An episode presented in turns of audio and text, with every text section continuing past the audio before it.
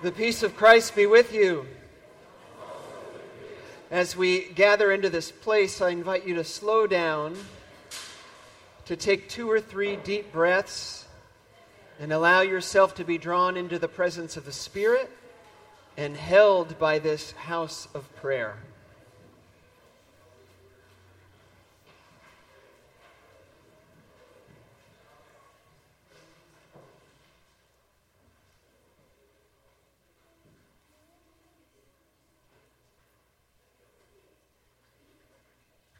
Friends, let us worship the living God.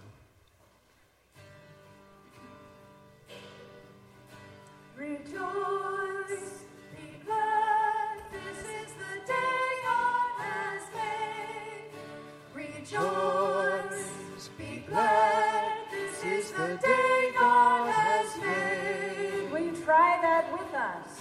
Rejoice,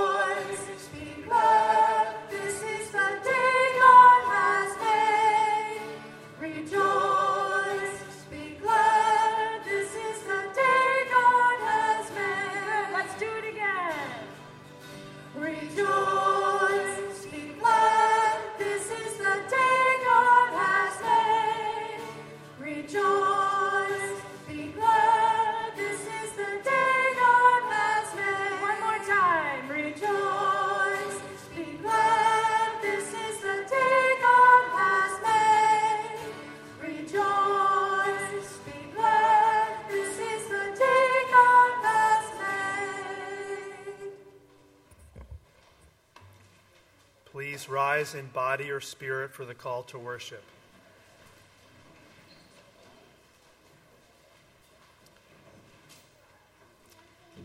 This is the day that our God has made.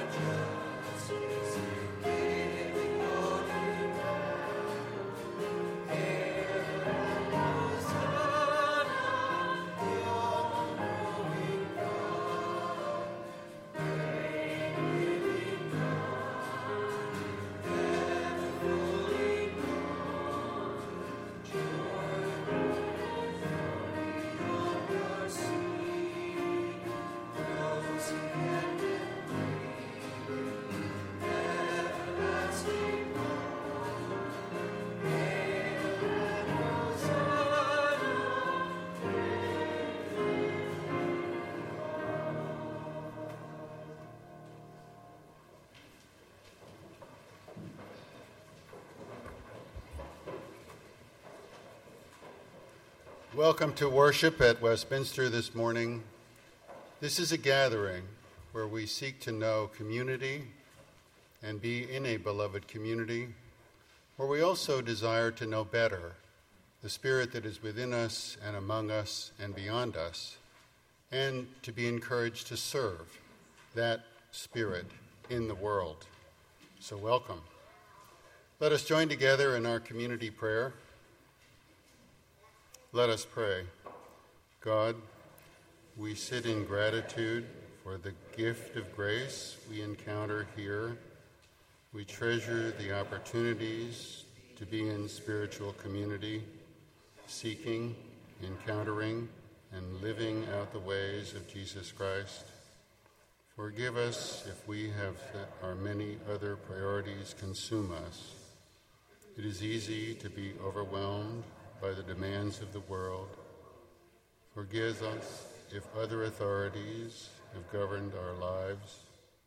It is easy to be persuaded by the onslaught of messages we daily encounter.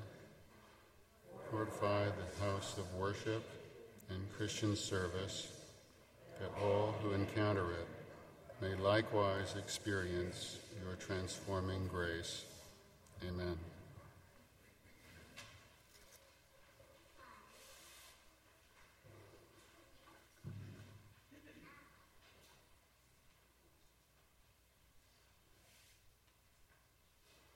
As Psalm 139 says, Before I was born, you knew me, and I was knit together in my mother's womb, and you were there. So God is here now, and as we open ourselves to God, we access the depths of God's marvelous love for us, offering grace and restoration and hope. Amen.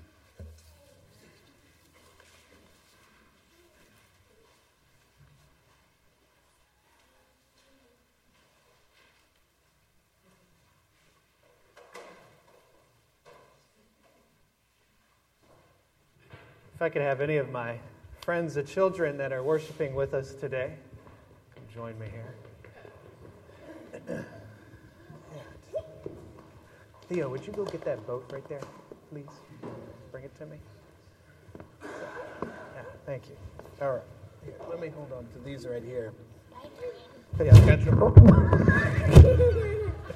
Thank you, Soul. Thank you. That's not part of the show today. All right. So- all right, boys, that's enough. Okay, that's enough. Need you to sit right here, okay? And now don't laugh at them, okay? You're only encouraging them. All right. So, I brought a boat. Have any of you ever been on a boat before? Yes. I've been Yeah. on a ferry. You've been on a ferry? Been Oh. on a sailboat. You've been on a ferry? A sailboat? by myself. You might have been in a kayak? Sounds like fun. Ooh, some of you been in a kayak? Well, I brought this boat, which is a lot like a ferry, because sometimes you ride on the boat, like Woody here. This boat is not to scale, but you're riding on the boat, and everything's really neat, but then sometimes waves hit the boat, and another wave hits the boat, and then it starts raining, and there's lightning, and is Woody scared? Woody's scared. Woody's going, Ooh, I'm shaking in my boots. But Woody still manages on the boat. And guess what? Somebody else is going to join Woody on the boat. Buzz. Buzz is going to swoop in. Buzz wants to ride on the boat with Woody. Wait, I think- Trying to fit them all in the boat here. And Buzz and Woody are both riding in the boat. But guess what? This time it's a little bit different. This time it's a little bit different. They're riding on the boat and they remember, oh, somebody yelled at me today. That's kind of like a wave crashing on my boat. They yelled at me and I don't feel very good. And somebody else took something from me and I don't feel very good about that. And the boat starts getting scary because scary things are happening to Buzz and Woody, not just lightning and rain and waves, but other things like people being mean and people hurting them. And then Iron Man Although he doesn't need a boat, he decides he wants to ride on the boat too. It's a good thing the fire department's coming. We're going to need their help. But they're all riding on this boat. And it's scary. And now we've got Spider Man, and they're all riding. And then some scary things happen that even these superheroes got scared. But fortunately, Spider Man knew exactly what to do. He threw a web of protection over the boat, and no matter what happened around the boat, the boat traveled safely, just nice and smooth like this. Have any of you ever been scared on a boat? No. You were scared on a boat? No. I've been Went on a boat, I've been scared on a boat before because it was dark and rainy and lightning and we were way out away from everything. Like Noah's Ark. Like Noah's Ark. Yeah, kind of like that. Well- was a boat in this, in the hmm. book. Mm-hmm. Well, there was one time when Jesus was riding in a boat with his friends, and all of us, and everything was really pretty at first. They were riding, you do good. Well, there was, it was really pretty. There was a nice sunset, and they were calmly riding their boat. Everything was so nice and pretty, and then suddenly a big storm came. And it got really scary, and the waves started, and Jesus was sleeping through the storm. And you know what all of his friends, like Buzz and Woody and Iron Man and Spider Man, thought? They all thought, Jesus, wake up. Aren't you, don't you care? Don't you care? Can't you do something about this? Do you think he could do something? Well, I guess we're going to find out. So I don't know if Jesus can do anything like control water and waves. And if he can, that means maybe he can control a lot of things and help us in a lot of situations. But first, we got to find out if he can. So let's follow Ms. Jen out this room, and we're going to find out what Jesus can do with the storms. Go now in peace. Go now in peace.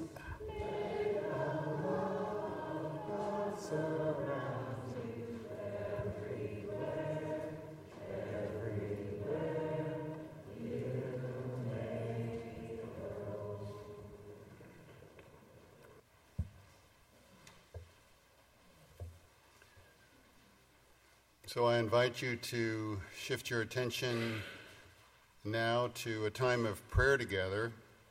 And we'll use a bidding prayer this morning. And in that prayer, I invite you to focus your prayerful attention in several areas. And in a couple of those areas, to call out names that come to you and just call them out and not worry about whether others are speaking at the same time. But know that they are heard, whatever we are saying here is heard by the compassionate Spirit in whose arms we are.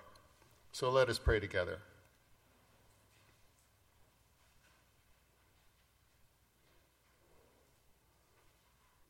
Our Lord, we know that you have authority over every aspect of our lives, and so we bring our needs and our thoughts to you. We pray for leaders and prophets in the church, but also in our society. We ask that we may listen with open hearts and minds to the wisdom that we encounter, and wherever we recognize the Spirit's authority in the words of these people. Lord, we pray for places in our world that are especially troubled by hatred, division, strife. And hear us as we name some of those places that are on our hearts and minds today. Lord, hear us.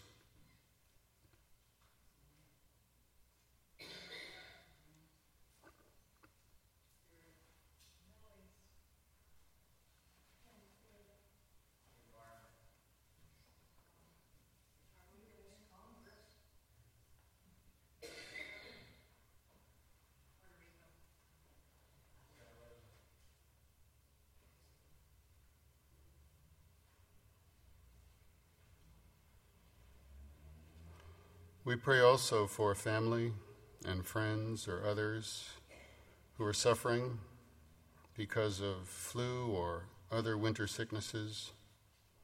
or who struggle or grieve for different reasons. Hear us now as we call out their names. Lord, hear us.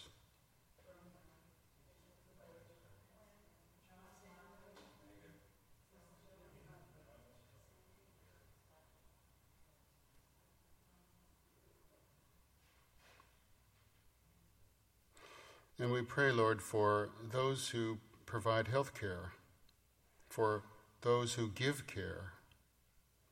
We ask that they may have hope and strength as they face the daily challenges. In our own sometimes divided society, Lord, we think especially of those who have been made to feel unwelcome because of race, ethnicity, orientation, national origin. Christ Spirit, open our hearts and open all hearts that we may overcome ignorance and fear that leads to prejudice, seeing others as you did and as you do. We pray, God, for anyone who has suffered sexual abuse, and especially those who have been further hurt because of inadequate action by the authorities or those who knew or should have known. May they find healing and help that is needed to live a full and loving life. Holy One, we ask you to hear these prayers that we offer in faith through Jesus our Lord, and we pray together the prayer that he taught his disciples. Our Father, in heaven, hallowed be thy name. Thy kingdom come, thy will be done, on earth as it is in heaven. Give us this day our daily bread. Lead us our debts, as we forgive our debtors. Lead us not to temptation, but deliver us from evil. For thine is the kingdom, the power, and forever. Amen.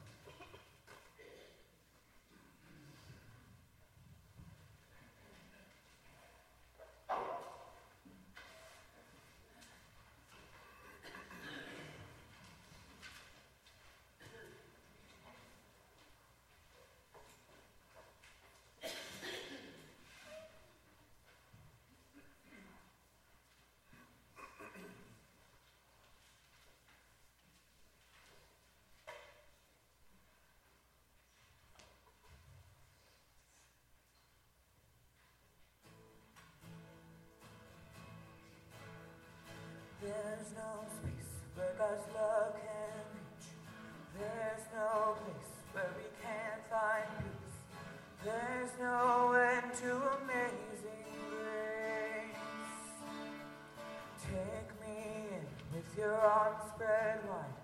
Take me in like an orphan child. Never let go, never leave my side. I am holding on to you. I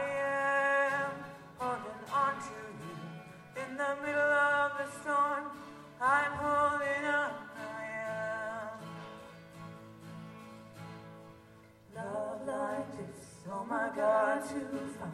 I am overwhelmed with the joy divine. Love like this sets our hearts on fire. I am holding on to you. I am holding on to you. In the middle of the storm,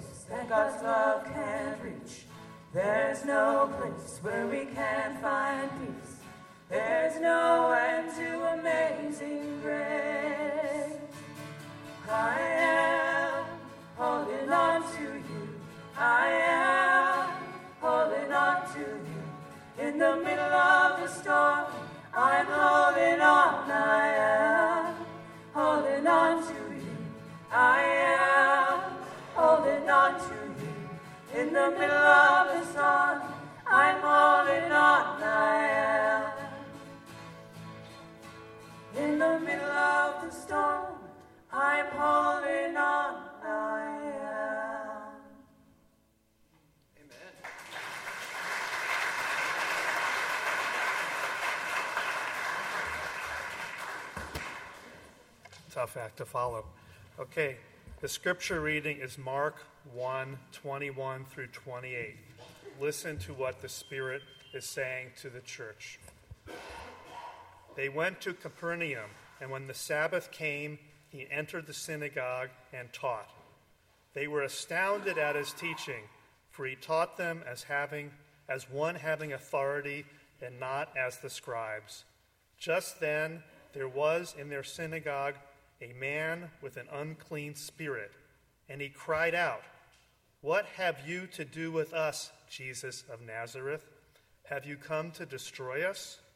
I know who you are, the Holy One of God. But Jesus rebuked him by saying, Be silent and come out of him. And the unclean spirit, convulsing him and crying with a loud voice, came out of him. They were all amazed, and they kept on asking one another, What is this? A new teaching with authority. And he commands even the unclean spirits, and they obey him.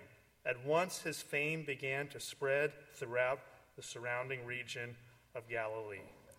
This is holy wisdom, holy word.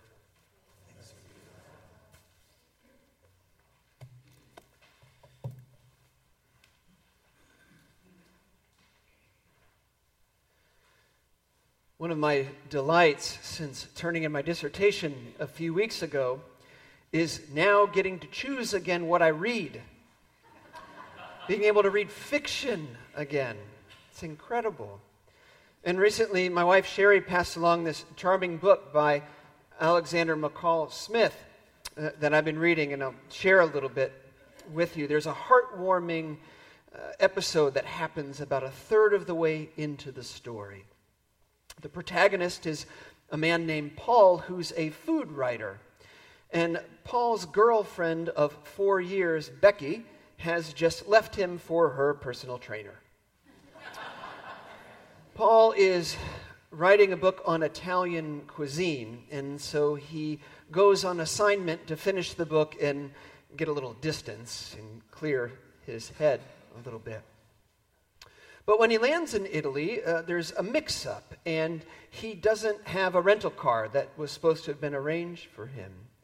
And through a strange turn of events that I'll let you uh, discover for yourself if you read the book, it's not until a day later that he has a solution. He calls in a favor from somebody he actually met on the plane and finds himself the next day finally at a, another rental lot where there is one vehicle available. I choose that word intentionally because all that's left for Paul to rent on this holiday weekend is a bulldozer. Now, in, in just a few moments, we're going to be commissioning a team to lead a capital campaign for the purpose of a much needed renovation to our facilities.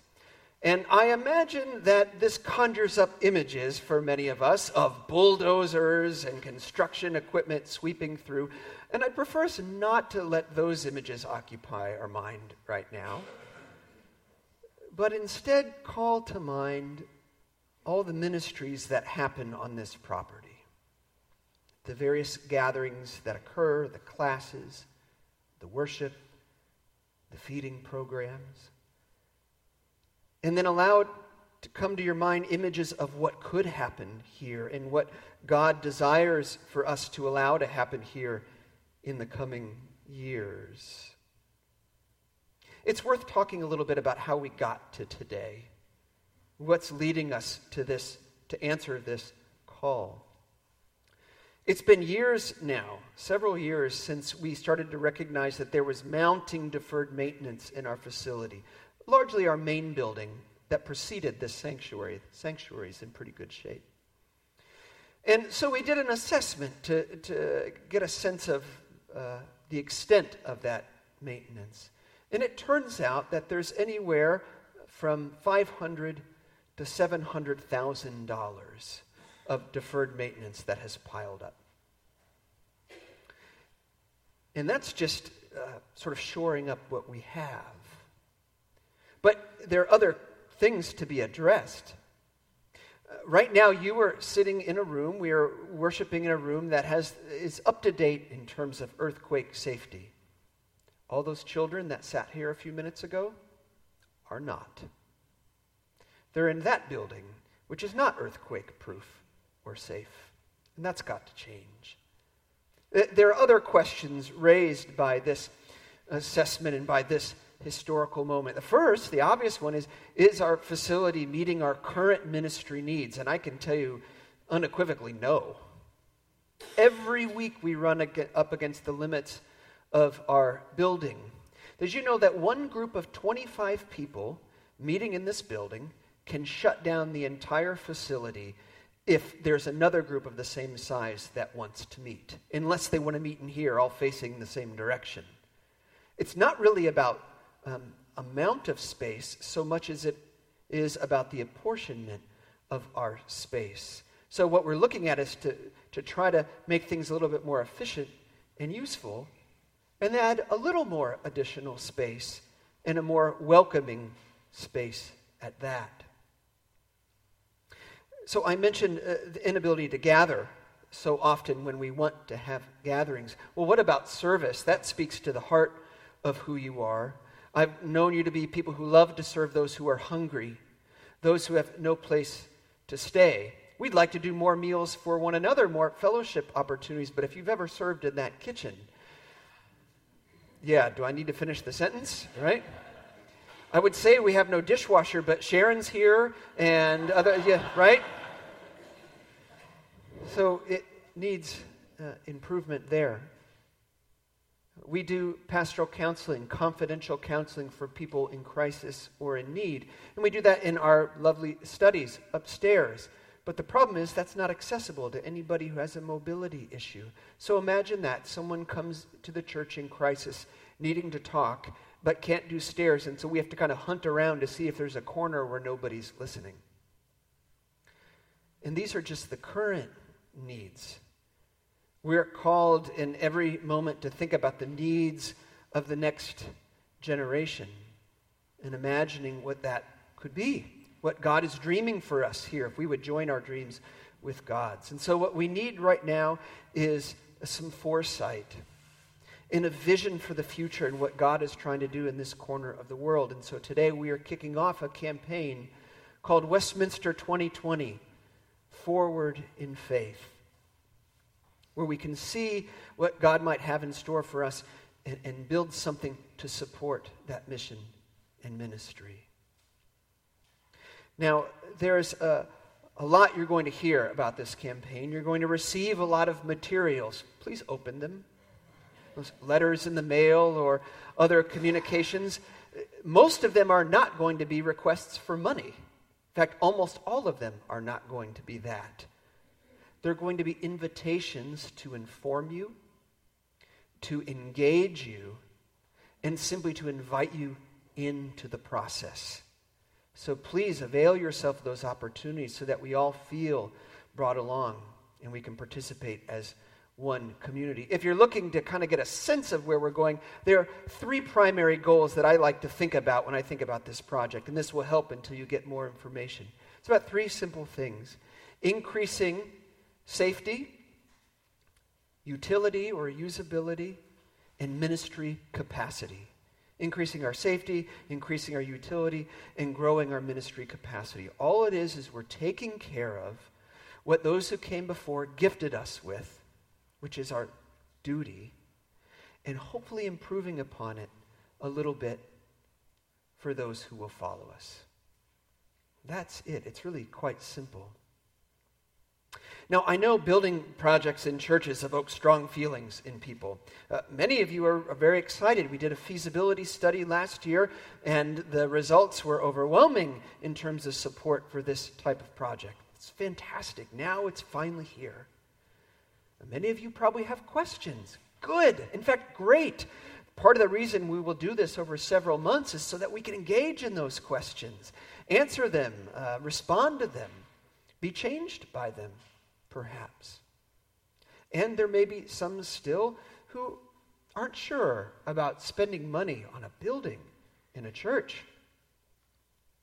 I can relate. Many years ago, my home congregation was in a similar situation, and they had some really mounting capital needs that they had to address. And like you, they were a, they were a thriving and growing church, and they had space issues.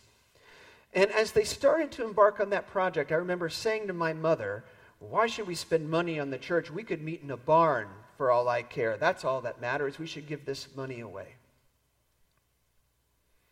And my mother, far wiser than I, lovingly but sternly, sort of shook me from my naivete, explaining it just isn't that simple.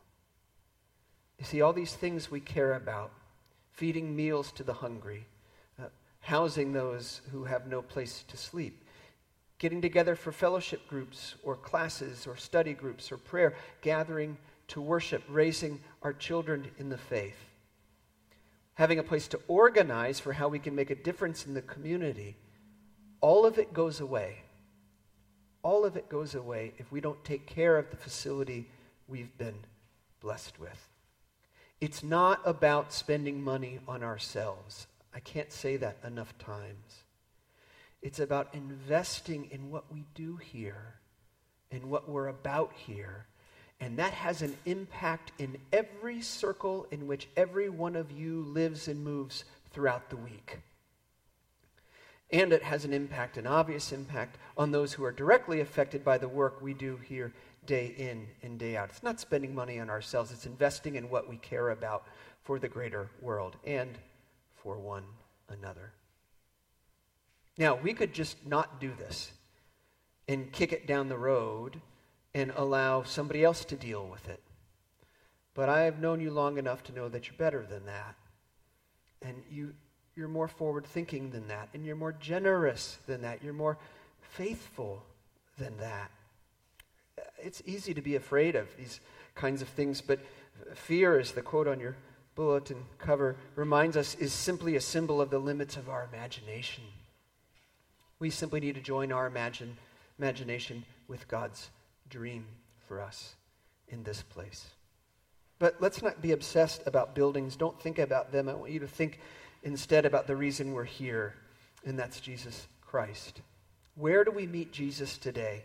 The first time he's teaching in the Gospel of Mark, he's in the synagogue. Now, we love to think of Jesus as a rebel, as, as, somebody who's against institutions, who's out on the road,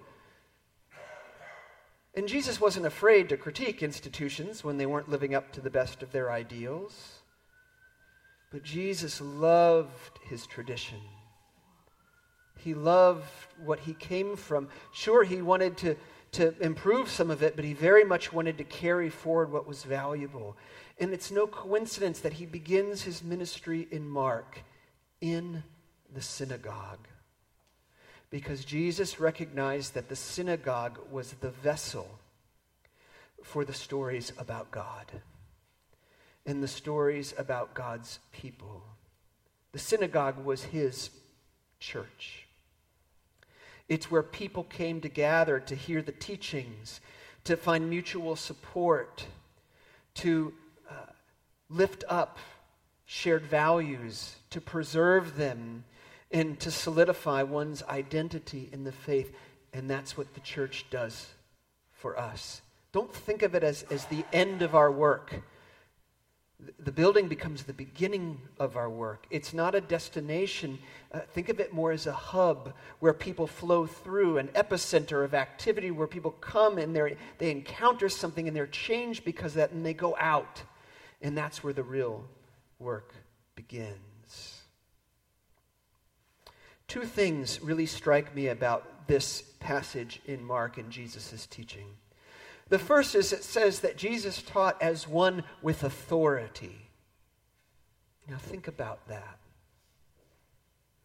The church is the only institution charged singularly with having Jesus Christ as its authority. Think of the power and the responsibility of that gift. In a world that favors greed, Jesus gives us, and the church preserves a calling to instead be sharing and generous. In a world that seems to favor bullying, uh, Jesus gives to us in the church uh, the charge to be compassionate, in the skills to become compassionate. In a world that that trades in idolatry and materialism, Jesus shows up and the church lifts up the importance of valuing people on a deeper level and for other reasons, for God given reasons. Jesus crosses every conceivable boundary to remind us, despite what everybody else says, that we are actually one. That's powerful. Secondly, consider what happens when the person cries out in the middle of Jesus' teaching with unclean spirits. We just finished a class on the prophets on Wednesday mornings, and one of the ways we understood prophets is those who are, are, vessels for the Spirit. They're so tapped into God that God sort of flows through them. But that's not the only thing they're tapped into, they're also tapped into the world around. It's not, it's not only a, a religion or a vocation of contemplation, but one of action. And so they know what's happening in the world and they can respond to it faithfully. So when Jesus is teaching and that person cries out, Jesus hears the cries of the person and he attends to them. And he casts out those unclean spirits so the man can find his voice again. Now, think about that. In just a few lines of the gospel, Jesus is both described as one who teaches with authority and one who restores voice to the voiceless. That's our charge, too. That's the charge of the church. I'm particularly moved by this notion of hearing the cries and responding. To make an obvious statement, there's a lot to cry about in the world. There's a lot to cry about in our own lives. But it seems to me there are fewer and fewer places to cry. Because we're told not to do that. We have to be stronger than that, whatever that means. We have to keep up appearances. There's a, a really touching scene in this book I, I referred to earlier, by the way, which is called My Italian Bulldozer. and it exemplifies uh, both this resistance to crying and our desperate need to do it. Uh, in it, Paul has uh, rumbled uh, through the countryside, and his stomach is now grumbling, and he realizes it's time to get some lunch. And he sees this cute little village way off the beaten path, and he decides to pull, well, to pull in slowly, because that's all he can do. And you can imagine quite the stir this causes in the town, which hasn't had this much excitement since, well, it's never had this much excitement. And so people are trying to be polite, but they can't resist. And so they're watching and they're gathering. And he makes his way into the only restaurant in town. And uh, they all do too. And uh, they drop the charade of pretending they're not watching. And they just have a delightful conversation throughout their meal. And he relishes in it. But he must go because the bulldozer doesn't go fast. So he needs to get started again. And as he walks out, the woman who owns the restaurant follows him. And she presses a cake wrapped in cloth in his hand and says, For you, in case you get hungry on your journey. And Paul starts to weep. And like so many of us, he's embarrassed of his tears. Well, and this is how it goes. There was no reason for him to cry. But often tears have no particular justification. They are tears for something larger about the world than any private sorrow. So now he wept for the whole notion that there should be a tiny village that nobody visited. and that there should be people there who should be kind to a stranger. He wept for the bigger, louder world that shouted such places down, for the loss of the small and the particular, the local and the familiar. He wept for people who had restaurants in which few people ate their lunch, for people who sold cheap toys and newspapers and combs, for people who grew olive trees that failed to give a crop, for people who thought that Rome did not really care about them. He wept too because he had not really wept over the loss of Becky to the personal trainer. And now, at last, he could do that.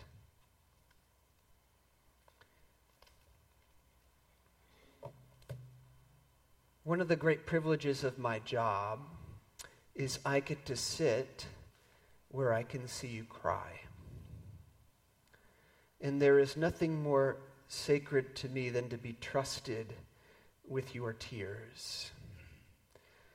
Because it is safe to cry here for whatever moves you.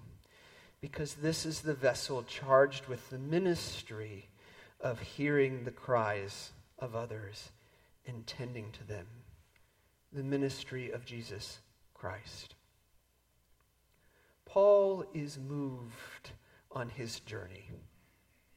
And the vehicle that moves him, literally and metaphorically, is the bulldozer. Because of the bulldozer, he has to move more slowly and attentively. Because of the bulldozer, he has to have a different perspective, a higher perspective on things. And he can see over the fences people put up around their property. And he can see off in the distances what's over the horizon. And because of the bulldozer, he's able to move obstacles out of the way. And in doing so, his heart is moved. This place, in the midst of this bigger, louder world that loves to shout, this place, Westminster, is the small and the particular. This place is the local and the familiar. This is the church of Jesus Christ. And there are people whizzing by all day and all night who desperately need it. So let's get some construction equipment in here and with God's help, see what we can build together. Amen.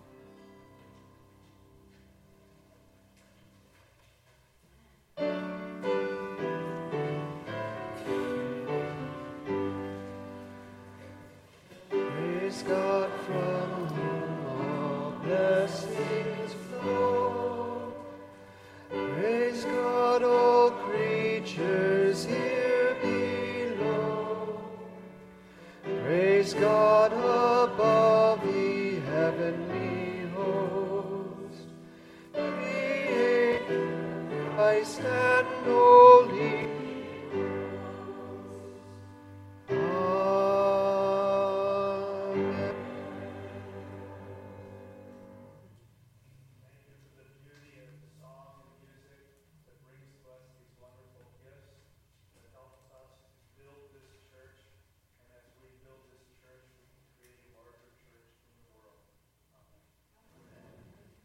be seated. At this time, we invite forward uh, members of the Capital Campaign leadership team for a commissioning. Come on down and just stand on these steps here.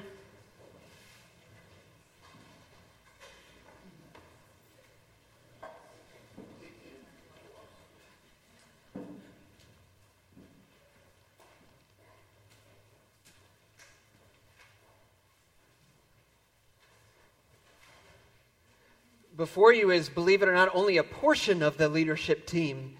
You have a fuller list in your bulletin, and really the team grows and expands to include all of us. But these leaders have dedicated a special amount of time to lead us in this effort. Uh, their job is not to raise money. Uh, their job is actually to help us connect more deeply to our mission and vision as a church of Christ, and to lead us all in an effort to support that mission through the caring for this building uh, for now and for another generation. Their job is to engage us, it's to inform us, and to connect us more deeply to one another and to our faith. They will be communicating a lot to you. As I mentioned earlier, please avail yourself of those opportunities so that we can really join in this and do it together. You may be asked from time to time, some of you have already been asked, to chip in. I don't mean that financially, I mean with uh, volunteering to help accomplish a particular task. Not everybody can give the same amount of money, but we can all give with equal generosity. So please, if you're asked, prayerfully consider how you might help in this effort. The last thing I'll ask for you is something that might surprise you. Don't give us money yet. Don't write a check yet, because we first want to dream together, to share together what the vision is for this project and for this church. Don't worry, we'll ask when it's time. And when it's time, you'll simply be asked to give a gift that gives you joy, and that gives God joy, in this church joy. So now, this group that has already spent um, a lot of time together and we're only beginning, we want to bless you and show you that we're with you. So let's all join in the litany which is printed in your bulletin. Sisters and brothers, you, uh, members of the leadership team, have been called for service. Uh, blessed by the session, the leadership of this church. We trust you. You have been charged with being stewards of our future by restoring and renewing our church building. We support you. You have been asked to lead us towards God's desired future for us. We join you. Let us pray. Eternal God, you have called these people to serve you in this household of grace, which you have entrusted to our care and keeping. Send your Holy Spirit on them that they may serve among us with joy. Guide, inspire, and empower them to help move this congregation forward in faith. May they set an example for all of us to follow to the glory of your name. Amen. You may be seated.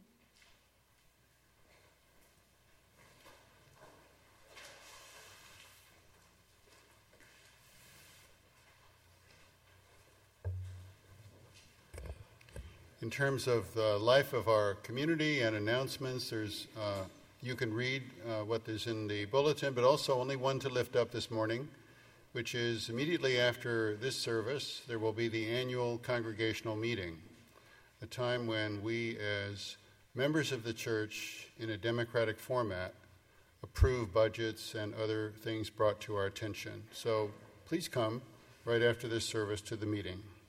Our final hymn is number 301.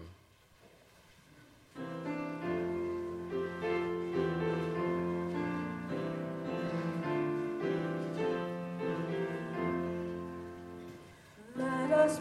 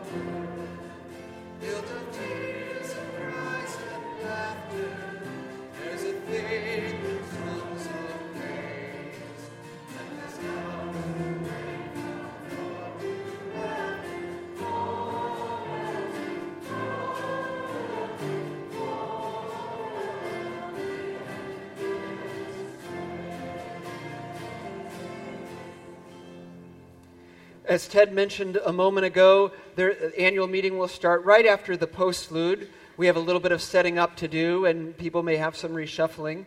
There is child care available if that's a, a concern for you. And finally, though members are the only ones who can vote on what we vote on, most of what happens in the congregational meeting is, is informational, and anybody is welcome to attend. So please feel invited to stay, even if you are not, I will say, not yet a member. And now may the grace of our Lord Jesus Christ, the love of God, who is Father and Mother of us all, and the sweet communion of the Holy Spirit be with you this day and every day. Amen.